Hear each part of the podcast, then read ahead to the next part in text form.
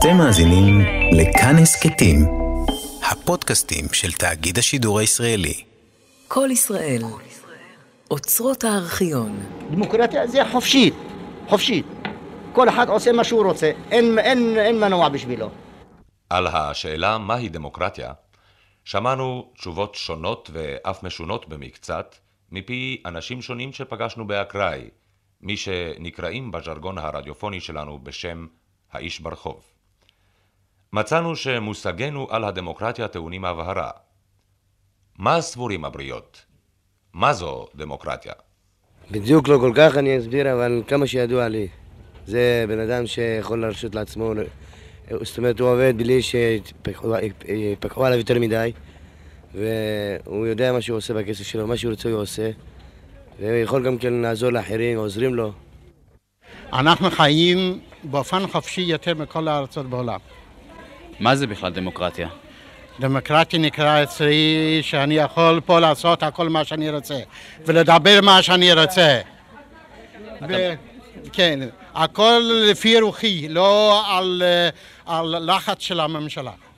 דמוקרטיה זה שוויון, אה, שוויון זכויות של אזרח, ואני חושבת שבארץ יש לכל אדם שוויון זכויות. ואם אלו הן התשובות, כיצד עשויים אזרחים לתאר לעצמם את התהליך הדמוקרטי? לקראת הבחירות למועצה המקומית באום אל-פחם אה, היו 21 רשימות המתחרות על 15 מנדטים במועצה. אה, בכדי להבטיח שכל משפחה תשיג אה, מנדט במועצה, אנחנו, משפחת אל-ג'וואברי, החלטנו שניכנס את המשפחה ולקבוע מי יעמוד בראש הרשימה שלנו ולנהוג איך להבטיח שכל בעלי זכות הבחירה מבני המשפחה יצביעו אך ורק לרשימה שלנו. לכן כינסנו בבית שלנו אה, את כל הנכבדים והצעירים של המשפחה. המשפחה שלנו אה, מונה כ-350 נפשות, אבל ישנם אה, בעלי זכות בחירה 180 איש. בכל אופן אנחנו התכנסנו בבית שלנו והוחלט להטיל על אחמד מוסטפא עבד אל-פתאח ג'בארין בן הדוד שלי שיעמוד בראש הרשימה. ואנחנו קראנו לרשימה שלנו בשם המשפחה ונתנו את האות ג' שיהיה סמל הרשימה שלנו. ואז אה, בכדי להבטיח שכל בני המשפחה יצביעו לרשימה אז אנחנו הצענו שכל אדם יישבע על הקוראן שהוא יצביע אך ורק לרשימה שלנו. וכך היה. אברהם וולפנזון. בימינו התרגלנו כל כך למושג דמוקרטיה, שרווח בכל אתר ואתר, עד ששכחנו מה מקורה של המילה. למעשה, ראשיתה של הדמוקרטיה, כמוסד וגם כמושג, ביוון העתיקה. פירוש המילה דמוקרטיה, דמוס וקרטיה. דמוס פירושו עם, קרטיה פירושו שלטון. כך למשל ביוונית אריסטוקרטיה, שלטון הטובים, וכמובן בכל חברה ובכל דור הטובים הם מעטים, ולכן אריסטוקרטיה, שלטון הטובים, הוא גם שלטון המעטים. דמוקרטיה ביוונית, פירושו שלטון של העם, ולמעשה, כפי שהבינו אותו ביוון וכפי שהבינו אותו כיום, דמוקרטיה פירושו שלטון הרוב בעם, שלטון העם על ידי הכרעות רוב. החידה ההיסטורית אשר מטרידה אותנו כאשר אנחנו בודקים ובוחנים את התהליך הזה של היווצרות הדמוקרטיה ביוון העתיקה, הוא כיצד הגיעו האנשים לראשונה לרעיון הדמוקרטי? איך נוצרו לראשונה המוסדות הדמוקרטיים? נראה שהחידה הזאת, אשר מטרידה אותנו, הטרידה לא פחות מכך גם את ההיסטוריונים של יוון העתיקה.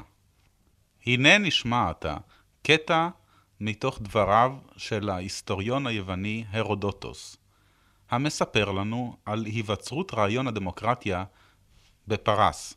כמובן, כדאי לזכור שכאשר הרודוטוס מדבר על פרס, הוא מתכוון ליוון. זאת אלגוריה, זהו משל על התהוות הדמוקרטיה ביוון. זהו ניסיון לפתור על ידי משל את החידה ההיסטורית כיצד הגיעו האנשים לראשונה לרעיון בדבר המשטר הדמוקרטי, משטר על ידי הכרעת הרוב שבעם על דרכו וגורלו של העם כולו.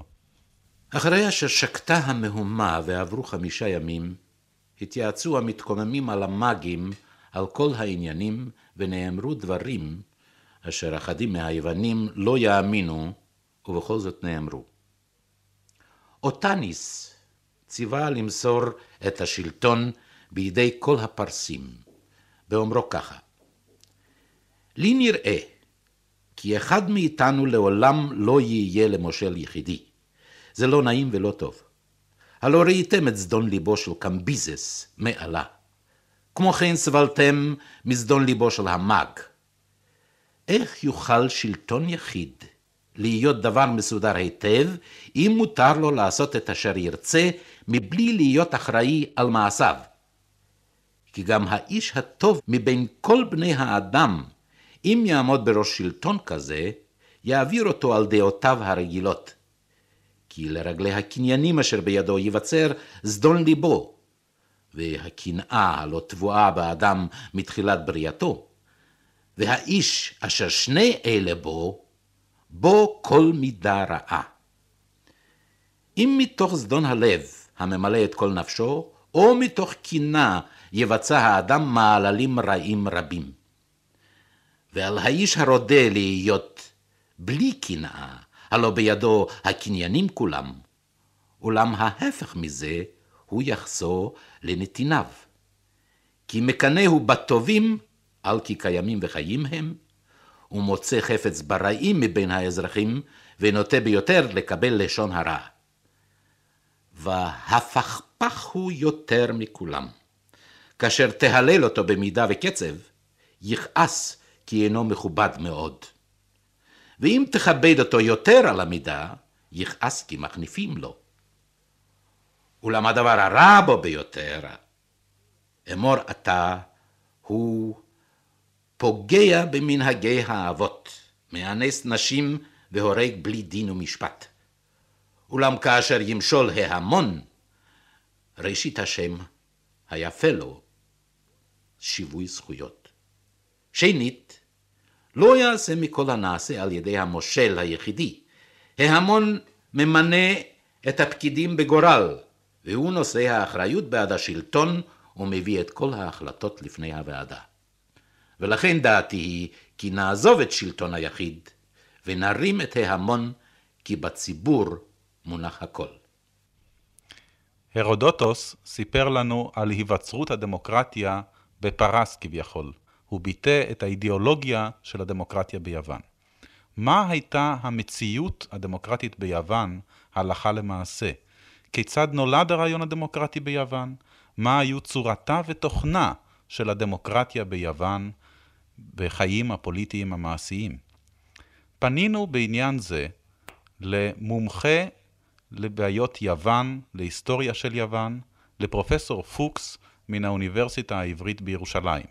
שאלנו אותו כיצד יוכל לסכם את הניסיון הדמוקרטי ביוון, את הרעיון הדמוקרטי ביוון ואת האידיאולוגיה, את מערכת המחשבות, את מסכת הערכים ששררה בתקופת הזוהר של הדמוקרטיה ביוון וביוון של יוון, כפי שנקראה אז בירת הדמוקרטיה אתונה. הייתי אומר שהרעיון לא נולד בכלל. תחילה היה ביוון המעשה הדמוקרטי. תחילה קם המשטר הדמוקרטי. משקם המשטר, או מוטב אולי לומר תוך כדי התפתחותו של המשטר, עלה הרעיון הדמוקרטי. באו להסביר, לפרש את מהותה של הדמוקרטיה, עמדו על תוכנה, מהותה, מטרותיה, תפקידיה. אם כן, היסודות הראשונים של הדמוקרטיה נמצאים כבר במשטר היווני הקדום, המשטר השבטי. במשטר קדום זה יש שלושה יסודות פוליטיים, המלך, המועצה של האצילים וגם אספת עם. אספת אה, כלל האזרחים או החיילים של המדינה הקדומה.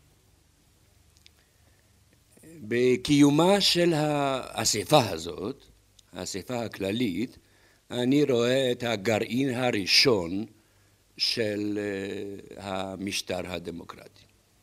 אציין רק, הייתי אומר, שתי תחנות. הרפורמה המדינית הגדולה של סולון בראשית המאה השישית היא שלב חשוב בהתפתחותה של הדמוקרטיה. אמנם המשטר שהוקם על ידי סולון לא היה דמוקרטי. היה זה משטר המושתת על רכוש, משטר שבו החובות והזכויות של האזרחים נקבעו על פי השתייכותם למעמדות מעמדות רכוש מסוימים. אבל יש במשטר זה יסודות דמוקרטיים מובהקים. ובראש ובראשונה אה, בית משפט עממי של מושבעים שבו השתתפו כל האזרחים ללא הבדל מוצא ורכוש.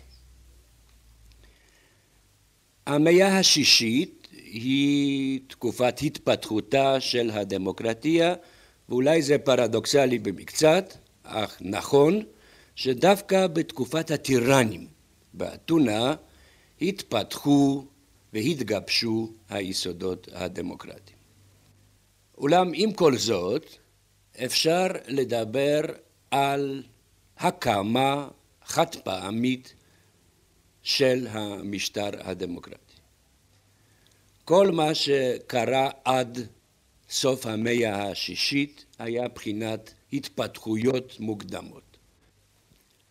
בשנת 507 הוקם המשטר הדמוקרטי על כל יסודותיו, על כל מרכיביו. אורגנה והופעלה מכונה דמוקרטית. אה, קלייסטנס קבע את האספה העממית, אספת כלל האזרחים, כגוף עליון, גוף ריבוני במדינה. השלטון למעשה נמסר בידי מועצה של 500 אזרחים שנבחרו מכל שכבות העם ללא הבדל רכוש, מעמד ומוצא. בתי דין עממיים אורגנו זמן קצר לאחר קלייסטנס והיו לסמכות המשפטית העליונה של המדינה החדשה. הוספנו ושאלנו את פרופסור פוקס, מה הייתה המהות ומה היה התוכן של החיים הדמוקרטיים ביוון העתיקה? כל התכנים, או עיקר התכנים, של הדמוקרטיה החדשה ישנם בדמוקרטיה היוונית. שלטון הרוב, או שלטון דעת הרוב, שוויון בפני החוק, שוויון זכויות פוליטיות, והכוונה לזכות הבחירה ולזכות ההיבחרות, סובלנות לגבי הזולת, ומה שאני נוטה לכנות בשם הדמוקרטיות של חיי יומיום, חופש הדיבור והמחשבה או חופש ההתבטאות בכתב ובעל פה, חירות הפרט גם בחיי יומיום, גם בחיים הפוליטיים. הרעיון בדבר התפקיד החינוכי שעל המשטר הדמוקרטי למלא, הרעיון בדבר שלטון החוק וכיבוד לחוק כיסוד החיים הדמוקרטיים. כל זאת אנחנו מוצאים כבר בדמוקרטיה היוונית. הייתי אומר שאנחנו מוצאים שם גם את הרעיון של שלטון העם על ידי העם ולטובת העם. אמנם הניסוח הקולע הזה הוא כידוע של אברהם לינקולן, אבל כל המרכיבים של הרעיון קיימים כבר באתונה במאה החמישית. מן הדברים ששמענו מפיו של פרופסור פוקס, עלולים אנו לקבל רושם מוטעה שקיימת זהות מוחלטת בין המשטר הדמוקרטי ביוון העתיקה לבין המשטרים הדמוקרטיים בימינו אלו. והרי יודעים אנו שקיימים שינויים, קיים שוני מהותי בין תוכנו ואופיו, סדריו, הרגליו, צורת התנהלותו של המשטר הדמוקרטי ביוון העתיקה ושל המשטר כיום. מהו עיקר השוני בין הדמוקרטיה הקלאסית העתיקה, כפי שידענו אותה באתונה הקדומה, לבין הדמוקרטיה החדשה של ימינו? הדמוקרטיה החדשה היא על ידי נציגים. כלומר, העם הריבוני בוחר בנציגיו כנסת, בית הנבחרים, פרלמנט. ואלו בוחרים בנציגיהם, הכוונה לממשלה. כך אם כן, השיטה המודרנית היא של נציגות דו-שלבית או אפילו תלת-שלבית. לעומת זאת, הדמוקרטיה היוונית העתיקה הייתה דמוקרטיה ישירה. האספה הכללית של כלל האזרחים היא גם הריבון להלכה, גם הריבון למעשה.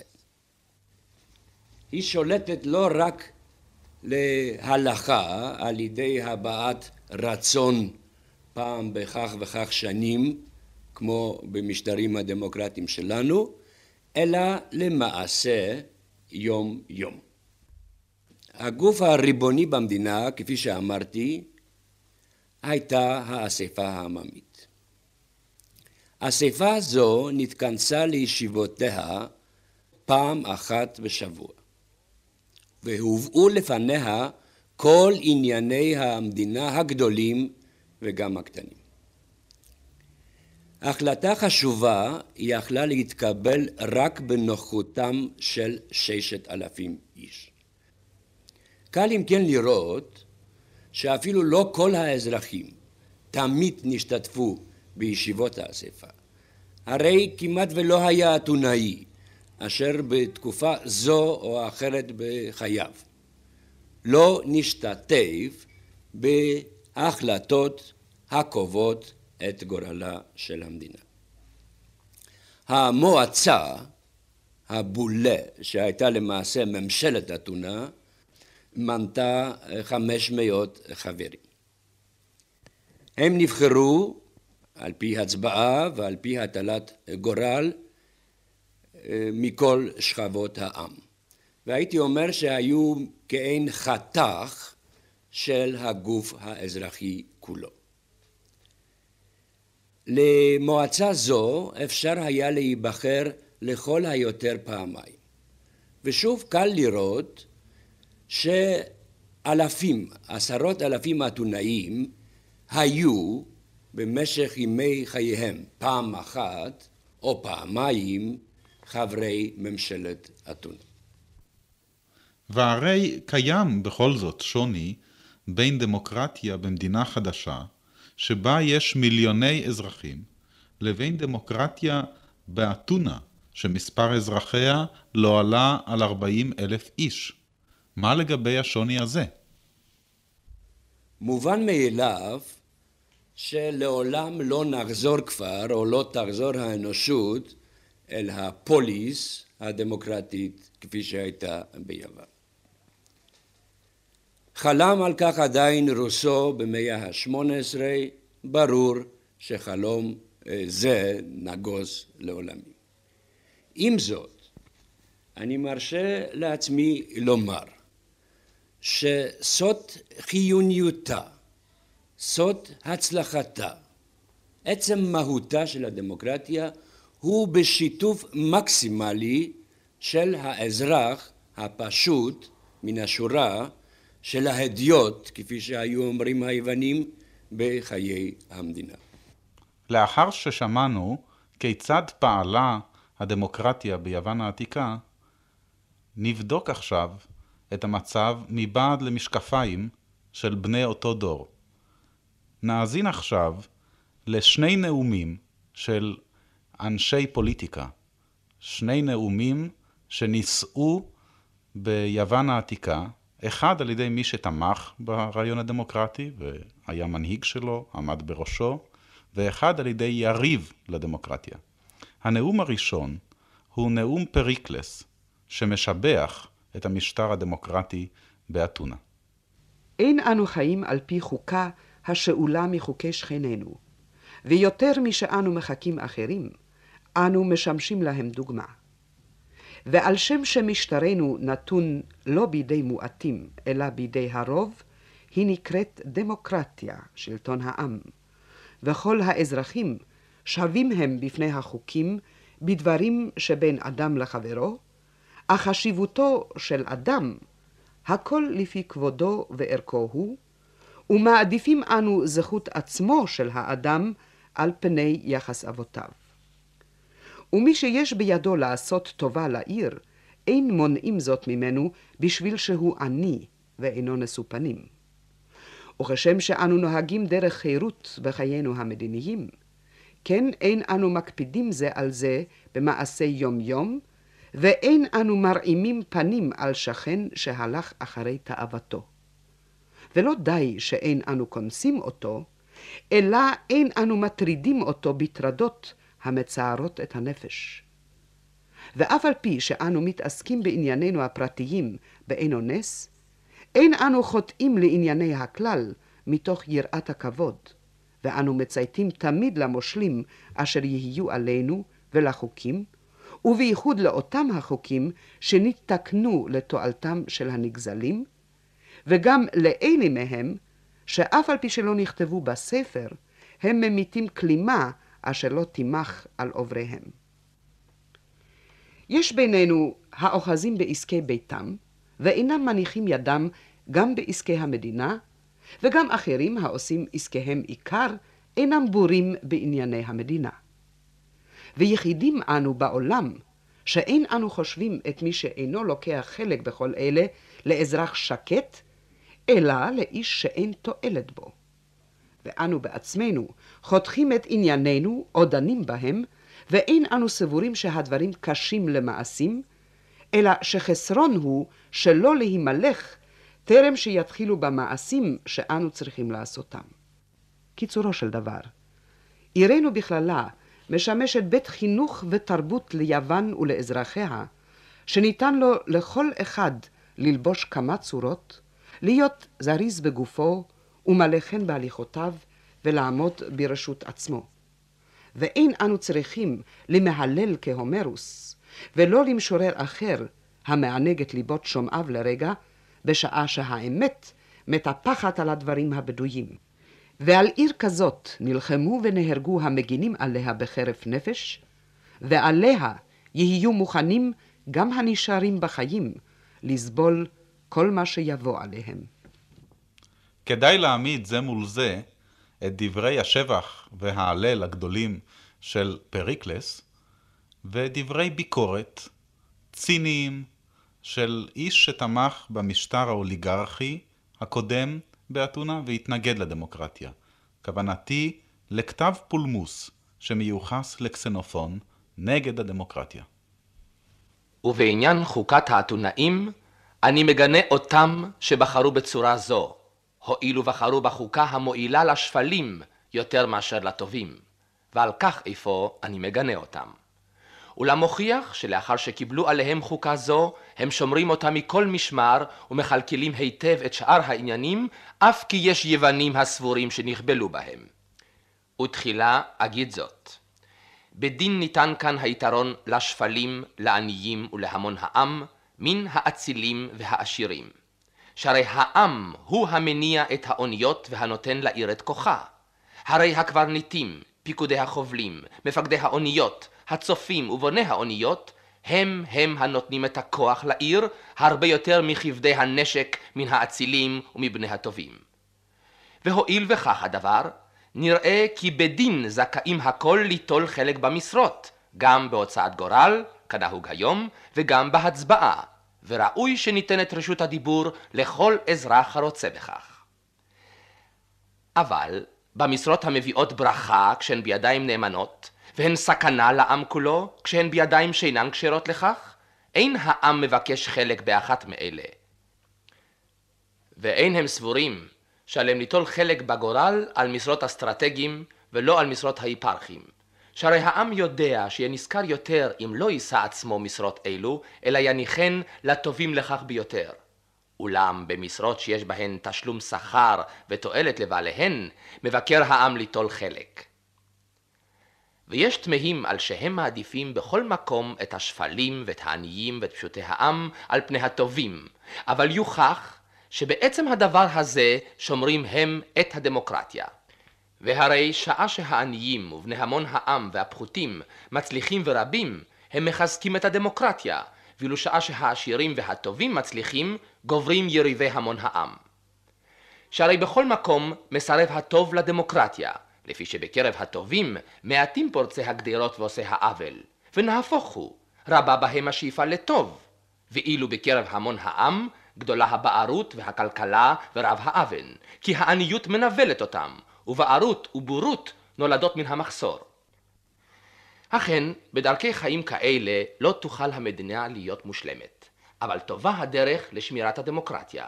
שהרי אין העם רוצה במדינה בעלת חוקים טובים, שהשהוא עצמו עבד, אלא רצונו להיות בן חורין ולשלוט, והחוקה הרעה אינה נוגעת אל ליבו. הרי מה שאתה סבור שהוא חוקה רעה, הוא-הוא המחזק את העם ועושה אותו בן חורין. ובאמת, הנני סולח לעם עצמו על שהוא דמוקרטי. שכן, יש לסלוח לכל הדורש טוב לעצמו. ולמי שאינו נמנה עם המון העם, ואף על פי כן ראה לשבת במדינה דמוקרטית מלשבת במדינה אוליגרכית, חוטא במזיד. שהרי ידע שנקל לאיש רע למצוא מחסה במדינה דמוקרטית יותר מבמדינה אוליגרכית. בתוכניתנו הערב ניסינו להבהיר מושגי יסוד בסוגיית המשטר הדמוקרטי של לידתו ביוון העתיקה. ביום חמישי בעוד שבוע נעסוק בשאלה מה בין משטר אספה למשטר ייצוגי. נשמח להשיב על שאלות המאזינים בנושא שהעלינו הערב ובמכלול השאלות על דמוקרטיה ובחירות. במכתבים אנא פנו אל התוכנית על דמוקרטיה ובחירות, כל ישראל, הקריה, תל אביב.